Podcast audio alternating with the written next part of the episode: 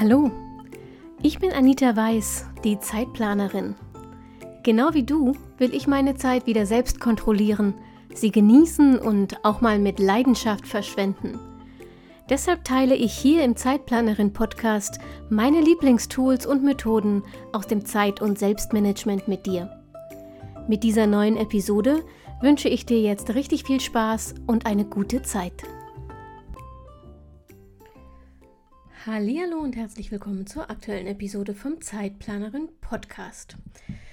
Die letzten Jahre waren eine weltweite Krise, aber auch ohne Pandemie und Lockdown wirst du im Leben immer wieder schwierige Zeiten erleben. Und genau darum soll es heute gehen. Denn dein Zeitmanagement kann dir da tatsächlich durchhelfen, wenn du es entsprechend anpasst. Und wie Zeitmanagement in Krisenzeiten gelingt, das erkläre ich dir heute. Vielleicht warst du längere Zeit krank oder du hast dich nach vielen Jahren von deinem Partner getrennt oder die Kinder sind aus dem Haus und alles fühlt sich sinnlos an oder du fängst eine Ausbildung, ein Studium, eine neue Arbeitsstelle an und Stress und Selbstzweifel fressen dich jetzt auf. Oder du bist zum ersten Mal Mama oder Papa geworden und statt rosa-rot ist das neue Leben eher so Babykacke-gelb. Niemand geht ohne Krisen durchs Leben.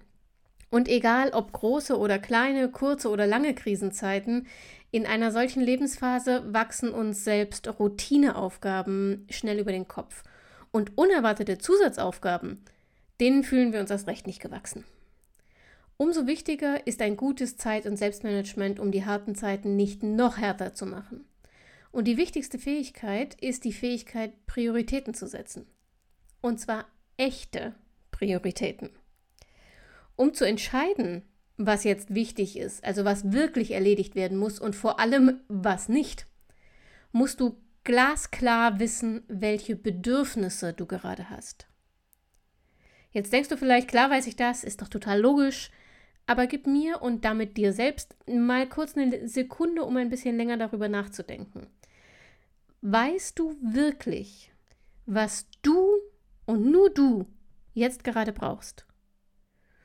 Oder weißt du das nur so ungefähr und beschäftigst dich damit auch nicht weiter, weil du ja eh keine Zeit hast, dich darum zu kümmern, weil du ja, egal wie mies es dir geht, trotzdem funktionieren musst. Und genau darum geht es mir nämlich. Wenn du in deinem Leben durch harte Zeiten gehst, durch Krisen gehst, ist es anstrengend genug, durch deinen Tag zu kommen. Und zwar auch ohne, dass du dir die Krisen aller anderen um dich herum auch noch aufbürdest. Also setz dich bitte jetzt mal kurz hin und sperr die anderen, also die ganzen anderen, um die du dich kümmerst, für eine Viertelstunde mal aus deinem Kopf aus. Und jetzt schreib bitte auf, was du gerade brauchst. Aber Achtung, es geht darum, was du brauchst. Nicht, was du solltest, müsstest oder gerne würdest, sondern was du gerade brauchst. Bedürfnisse sind Dinge, die erfüllt sein müssen, damit wir gut leben oder auch nur leben. Essen, Schlaf, Luft, Wasser sind so grundlegende Bedürfnisse, aber darüber hinaus kann es sein, dass du gerade ganz andere Dinge brauchst als zum Beispiel deine Freundin. Und zwar selbst dann, wenn ihr beide durch dieselbe Krise geht. Mm, lass mich das an einem Beispiel erklären. Nehmen wir mal an, ähm, ich hoffe natürlich, dass das nicht der Fall ist, ja, aber nehmen wir an, du bist schwer krank. Dann ist natürlich alles, was dafür sorgt, dass es dir weniger schlecht geht, ein Bedürfnis, das erfüllt werden muss.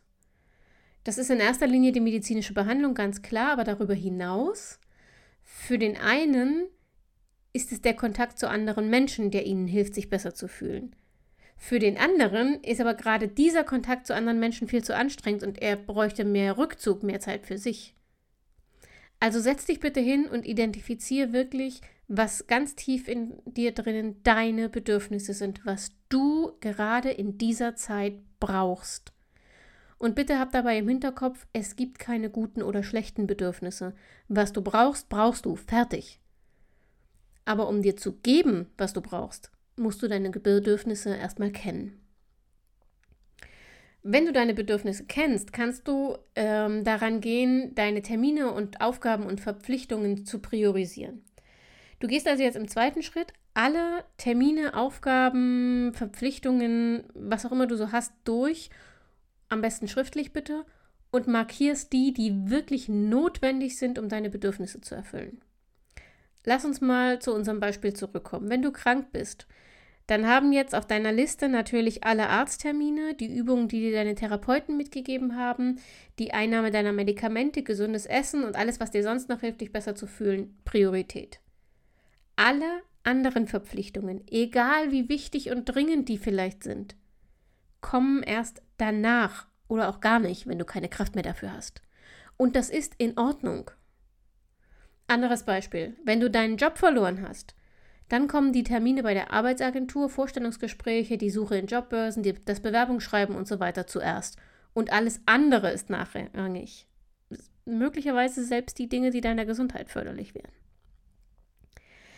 Wenn du also mit Blick auf deine Bedürfnisse über deine Verpflichtungen gehst, dünnst du die Zahl dieser Verpflichtungen nach deinen individuellen Kriterien aus. Und das ist tatsächlich der wichtigste Punkt, wenn es um Zeitmanagement in Krisenzeiten geht. Denn in Krisen haben wir weniger Energie. Du kannst nicht so viel schaffen wie sonst. Also setz dich doch bitte nicht unnötig unter Druck, indem du es dir trotzdem jeden Tag vornimmst. Ähm, kleiner extra Tipp, wenn es dir schwerfällt, Aufgaben zu priorisieren, dann versuch's mal mit einem Perspektivwechsel und ähm, statt dich jeden Morgen zu fragen, was muss ich heute machen, frag dich doch mal, was brauche ich oder was brauchen wir, wenn es um deine Familie geht, heute. Die wichtigste Änderung, um dein Zeitmanagement in Krisenzeiten anzupassen, ist tatsächlich deine Einstellung. Perfektionismus ist jetzt mehr denn je Gift für dich. Erkenne, was du brauchst, sorg dafür, dass du es bekommst und erlaube dir, alles andere zu verschieben oder ganz abzusagen. Aber darüber hinaus gibt es auch ein paar Tools aus dem Zeitmanagement, die dir helfen können, eine Krise schneller und besser zu überwinden. Nutze zum Beispiel eine Irgendwann statt einer Sammelliste. Normalerweise empfehle ich dir ja, deine Aufgaben auf einer großen Sammelliste zu notieren, ungefiltert, unsortiert, einfach erstmal drauf, um sie an einem Ort sicher zu verwahren, bis du sie in die Wochen- oder Tagesliste übernehmen und dann abarbeiten kannst. In Krisenzeiten kann diese Art von Liste, die Sammelliste, aber unter Umständen zu viel Druck machen, den, und zwar Druck, den du gerade überhaupt nicht gebrauchen kannst. Damit Aufgaben, Projekte und Ideen aber trotzdem nicht verloren gehen, schreib sie weiter auf, nur schreib sie nicht auf deine Sammelliste, sondern schreib sie auf eine Irgendwann-Liste. Allein der Name nimmt Druck aus der Sache. Klingt total bescheuert, hilft aber tatsächlich. Mit der Irgendwann-Liste ist klar, dass du nichts davon sofort erledigen musst. Damit ist dein schlechtes Gewissen nicht mehr so dominant und wenn es dir später besser geht, dann kannst du zusätzlich nahtlos da weitermachen, wo du aufgehört hast, weil ja nichts verloren ist. Du hast ja weiter alles aufgeschrieben. Mm, was auch hilft, sind Tools, die dir die Tagesplanung vereinfachen. Um deine Tage gerade in der Krise sinnvoll zu nutzen, solltest du sie so planen, dass es für dich leicht ist, diesem Plan zu folgen. Und dafür sind zwei Dinge wichtig. Zum einen, du hast eine Struktur, die du auf einen Blick erkennst und der du dann nur noch folgen musst. Und zum Zweiten, du belohnst dich für Erfolge, und zwar übrigens auch für die ganz, ganz, ganz kleinen. Und motivierst dich damit immer weiterzumachen. Die aus meiner Sicht beste Methode für eine Tagesstruktur, der du einfach nur noch folgen kannst, ist das Timeboxing. Da bekommt jede Stunde oder jede halbe oder jede anderthalb Stunden, je nachdem, was für dich ein guter Zeitraum ist. Bei mir ist es jede Stunde. Jede Stunde des Tages bekommt eine Timebox. Und am Vorabend füllst du diese Boxen. Ähm, aber du füllst die Boxen nicht nur mit Terminen und dringenden Aufgaben, sondern auch mit fixen Zeiten für Pausen, für Freizeit, Spaß, Erholung und so weiter. Das heißt also, du trägst diese Timeboxen entweder in deinen Kalender ein und schreibst dann dazu, was du in dieser Zeit machen musst oder willst, oder du nimmst einfach ein Blatt Papier und zeichnest dir den Plan für den Tag dort auf. Wichtig ist dabei nur, sorg bitte dafür, dass du diesen Plan, wo auch immer du ihn notierst, den ganzen Tag über jederzeit im Blick hast, denn, naja, wie sollst du einer Struktur folgen, die du nicht sehen kannst? Hm. Um dich zu belohnen, das war, erinnere dich, der zweite Punkt für eine gute Tagesplanung in der Krise, um dich zu belohnen, kannst du eine Kombination aus Tadaliste und FEM-Methode nutzen. Zu ähm, allem übrigens Tadaliste, FEM-Methode, Timeboxing gibt es hier im Podcast schon einzelne Episoden. Wenn du da tiefer einsteigen, will, einsteigen willst, dann ähm, schau gerne einfach mal äh, in deinem Podcast-Player ein, ein bisschen zurück. Die sind schon ein bisschen älter, aber du findest sie bestimmt. Um dich zu belohnen, kannst du also eine Kombination aus Tada-Liste und FEM-Methode nutzen. Auf die Tada-Liste schreibst du den ganzen Tag über alle erledigten Aufgaben und die kleinen und großen Erfolge. Alles.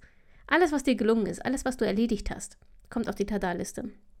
Abends liest du dir die Tada-Liste nochmal durch und stellst vermutlich jedenfalls fest, dass du doch viel mehr geschafft hast, als du dachtest. Jedenfalls geht mir das meistens so. Ich mache das mit der, mit der Tada-Liste regelmäßig, mm, weil das einfach echt hilft, äh, gerade wenn der innere Kritiker mal wieder wie so ein Marktschreier unterwegs ist.